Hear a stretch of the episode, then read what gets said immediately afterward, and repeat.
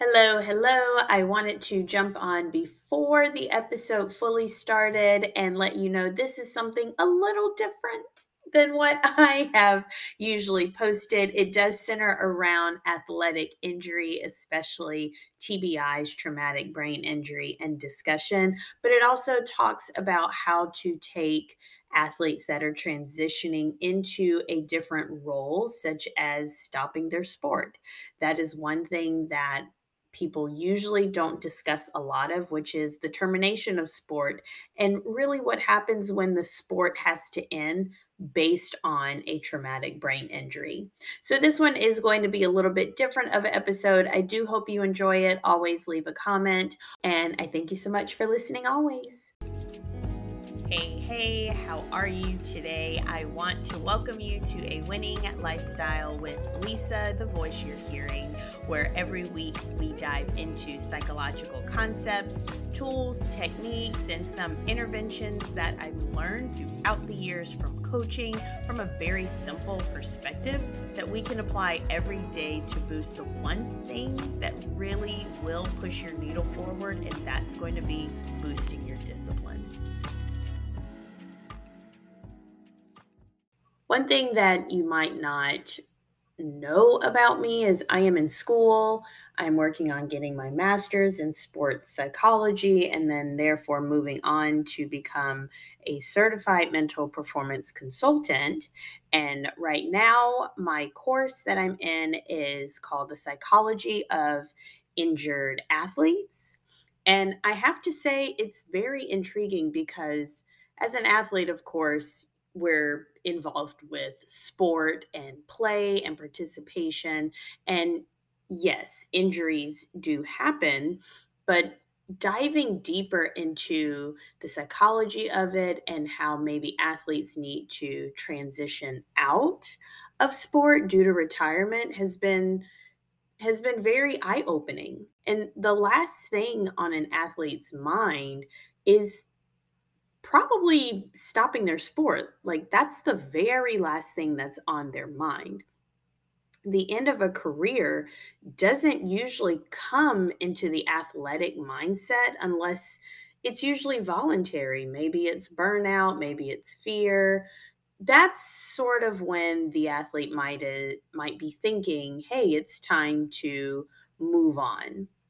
However, what happens if an abrupt incidents such as a head injury forces them out of their sport altogether? I mean, remember, athletes have the burden of pressure to succeed. They want to work on keeping the standard of their team culture very high. And they also have their own goals that they want to achieve themselves. An athletic injury is very real, and it's a part of sport participation that must be accepted all the same. Youth athletes are really learning the ins and outs of athletics, from not only the success and the enjoyment of playing, competing, and participating, but they're also learning how to handle physical pain. They're learning how to be resilient, how to push through. And sometimes that pushing through mentality gets a little bit warped. But one thing that's really great about young athletes is they're learning how to handle mental hardship, and especially the mental hardship of returning to sport if an injury has occurred. In two thousand twelve, a lot of people might remember the star football player Marcus Lattimore, who suffered a very I mean, a very horrific knee injury during a game between South Carolina and Tennessee. And this injury was televised with millions of people watching how Marcus, this incredible freshman that was already breaking school records, was literally carted off the field from a leg injury that I still have horror just playing in my own mind. And inevitably, that injury pretty much changed his football playing career forever. Lattimore never fully recovered from his knee injury due to one, multiple surgeries, and what we can expect to be some level of fear But even though he was drafted to the San Francisco forty-niners, he never played a game and ended up retiring at the age of twenty-three. Okay, that is extremely young.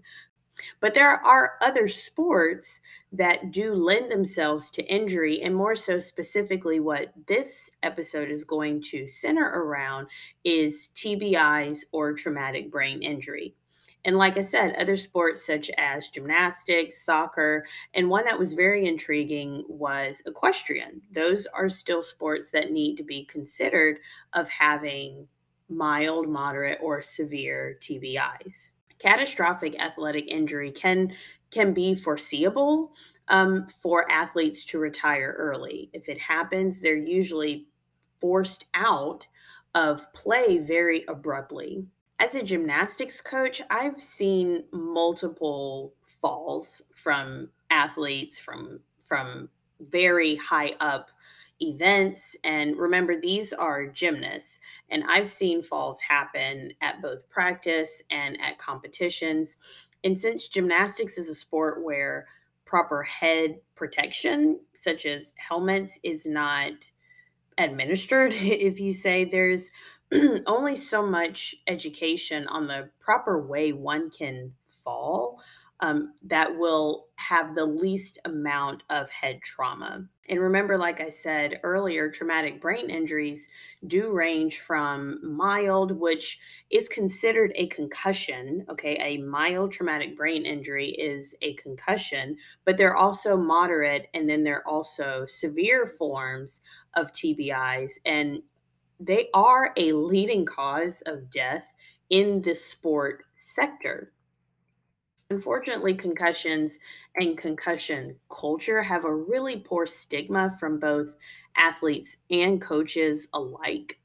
And even though the N C double A requires institutions to provide athletes with informational resources regarding concussions on a very yearly annual basis, the C D C still reports the number of concussions have doubled in the last ten years.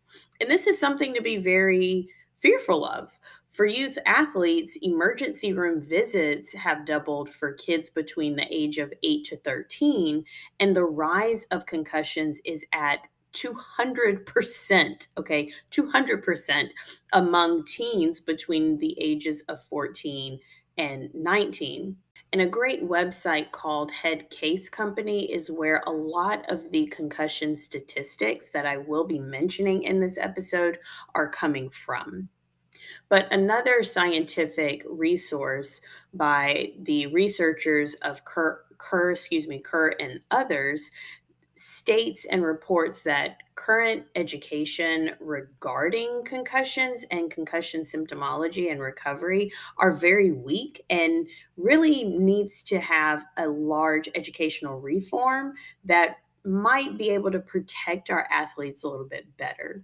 What was interesting from their research was that eighty-nine percent of coaches that were in this study did hold a positive attitude towards concussions.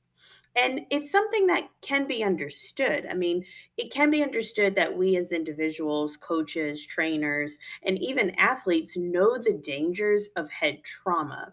But when involved with sport participation, there's a lot of press pressure, excuse me, such as to win a game, or there's, again, the team culture of playing through pain, or maybe even a player wanting to receive respect from their teammates overshadows the recovery from a head injury.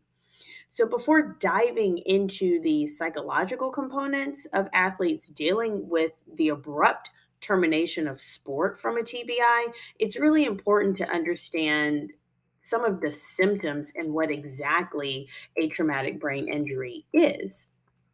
And a T B I is considered a jolt or a blow to the head, or even a penetrating head in- injury resulting in a disruption of normal brain function. And while a concussion is a pathophysiological process that affects the brain from traumatic bi- biomechanical forces that still do occur pretty much above the head, so head, face, neck of some kind. And that's really what the definition is. A lot of times we will also get T B Is from potential whiplash, maybe being in a car crash, for instance, where the head snaps forward and back rather aggressively.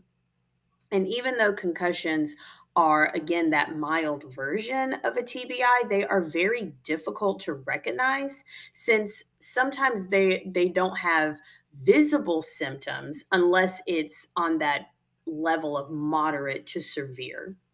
And most of the times, as far as social awareness goes, the social media, I would say the Hollywood, quote unquote, aspect usually thinks that head injury accompanies some form of loss of consciousness, or that maybe the individual is staggering, or they might appear very dizzy, which can happen. However, it isn't the only symptom that exists.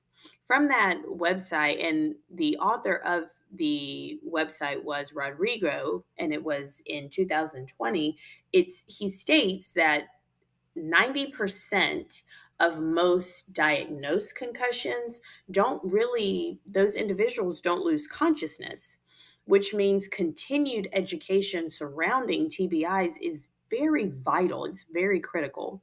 Psychological symptoms, on the other hand, of concussions are pretty much unique to each athlete.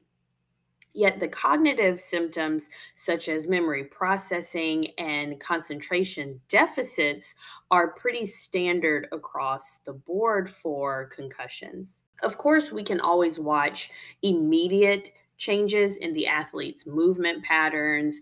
Um, if they're, for example, as I said, if they're staggering on the field or if they're clearly not being able to concentrate, we can see, oh, yes, there has been some type of head injury that has been involved.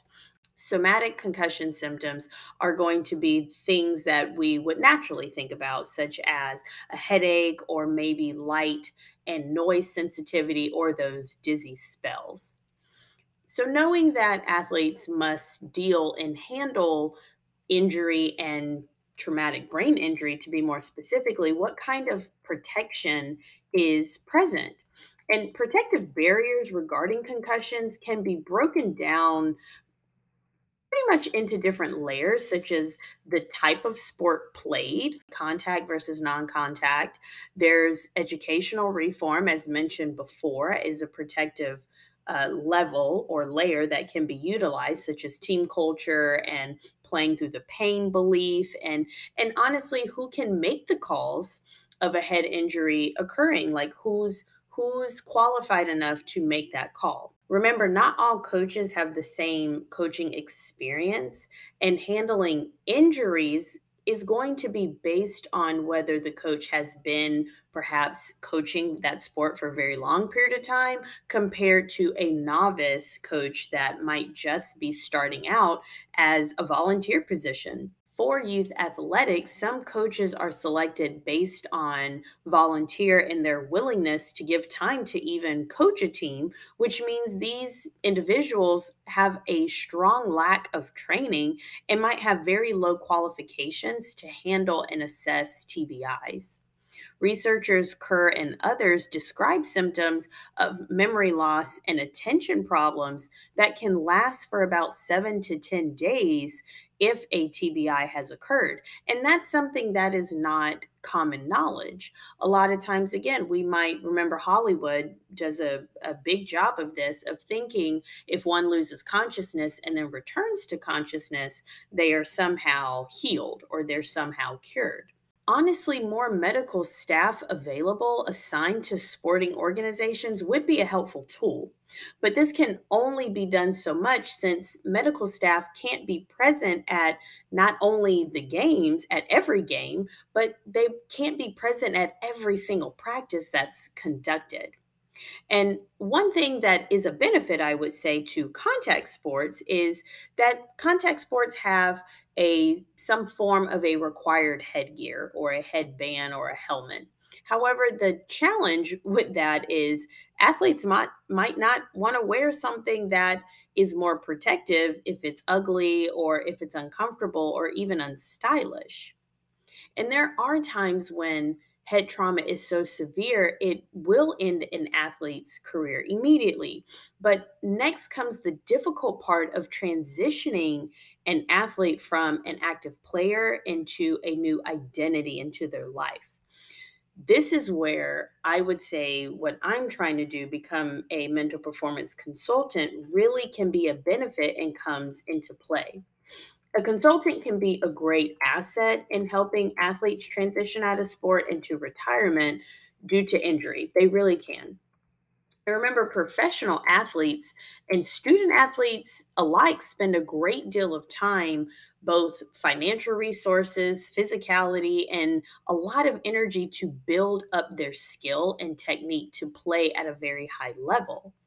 Researchers of Hansen and others states college athletes invest over, okay, over seventy hours per week on academics and athletics, with only a very small percentage of those players actually making it into the professional realm, meaning at some point, termination of the competitive sport will occur either voluntarily, such as graduating the institution, or involuntarily, such as having a T B I, a very severe one. For consultants, it's imperative that they know and understand the removal of the sport for an athlete, especially in the athlete's life, can do maybe some damage by altering their identity. For instance, an athlete regards themselves as an athlete in that sport. And if not careful, that abrupt removal can have poor mental and physical health in their life later on.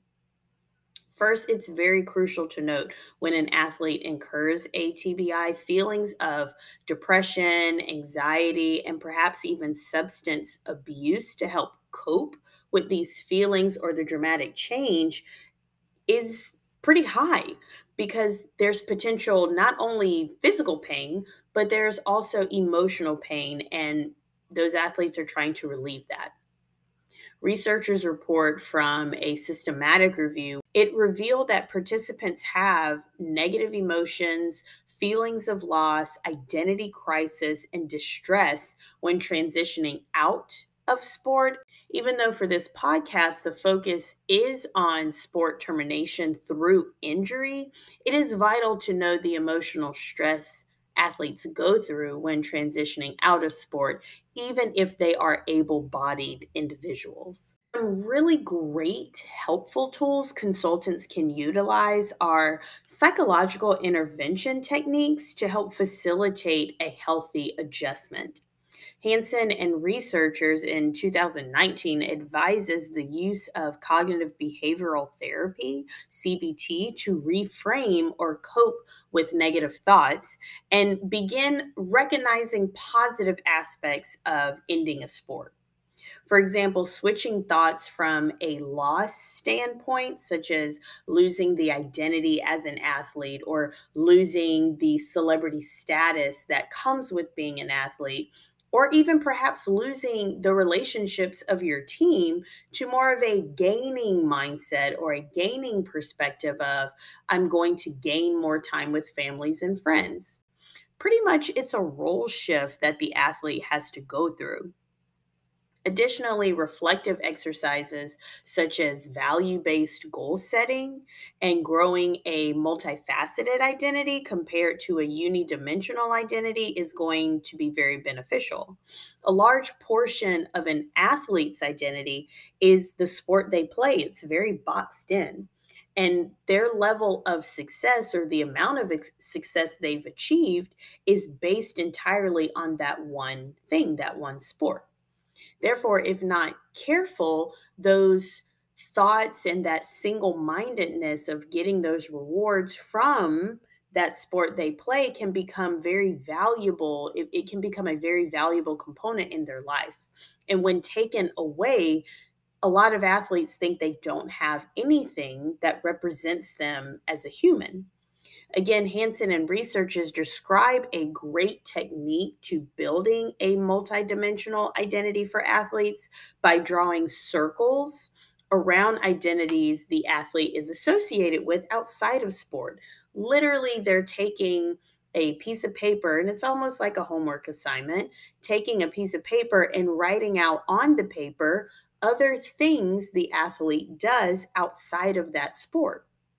And then having them make circles around those different components that they do outside of the sport. It's helping them expand their mind and perspective to try other things and to see themselves more than just that athlete that plays that particular sport, right? It helps them become very well-rounded, I would say. Next, it's very vital for, for consultants to have great resource materials available to these athletes, either as guiding them to other sports professionals, sports psychologists, or guiding them towards counseling centers to help them adjust. Because remember, these athletes in, in this podcast that we're talking about, they're transitioning based on an injury. Therefore, there is going to be emotional distress apparent. Therefore, emotional and informational support are needed when sudden retirement actually occurs. Having patience and helping those athletes work through other ways to figure out what else they enjoy doing, right? Showing them that they have transferable skills that they've learned through the sporting experience is a great bonus. I mean, one thing that we've seen a lot of from ex-football players is they start developing or growing and expanding in the commentary type of roles. Therefore, as one continues to transition, especially the role of an athlete transitioning through their sport, and then also knowing they will transition out of their sport, whether it be based on a voluntary response that of their choosing or an involuntary response such as a traumatic brain injury, it is very crucial that we continue to not only build the athlete as an athlete, but help them to see that you are beyond what you do, right? What you do is not who you are. And if that's something that we can be very proactive with with our athletes, I think they will have a really great time transitioning when the time to leave the sport occurs. If you enjoyed what you heard and you would like to reach out further, I am on both social media platforms of Facebook and Instagram. I did try TikTok for about... I gave it a good run. It was about two weeks and it's not for me. It's just not for me. Therefore, Facebook, Instagram at Lisa L Calhoun is where you can reach me, where you can find me. I am a person that loves thought-provoking conversation. And honestly, I would love feedback about the podcast. What did you think about the episode? Did you have this experience happen? Maybe something else came to your mind that you just want to talk about. Feel free, reach out, Facebook, Instagram, Lisa L Calhoun, and let's connect.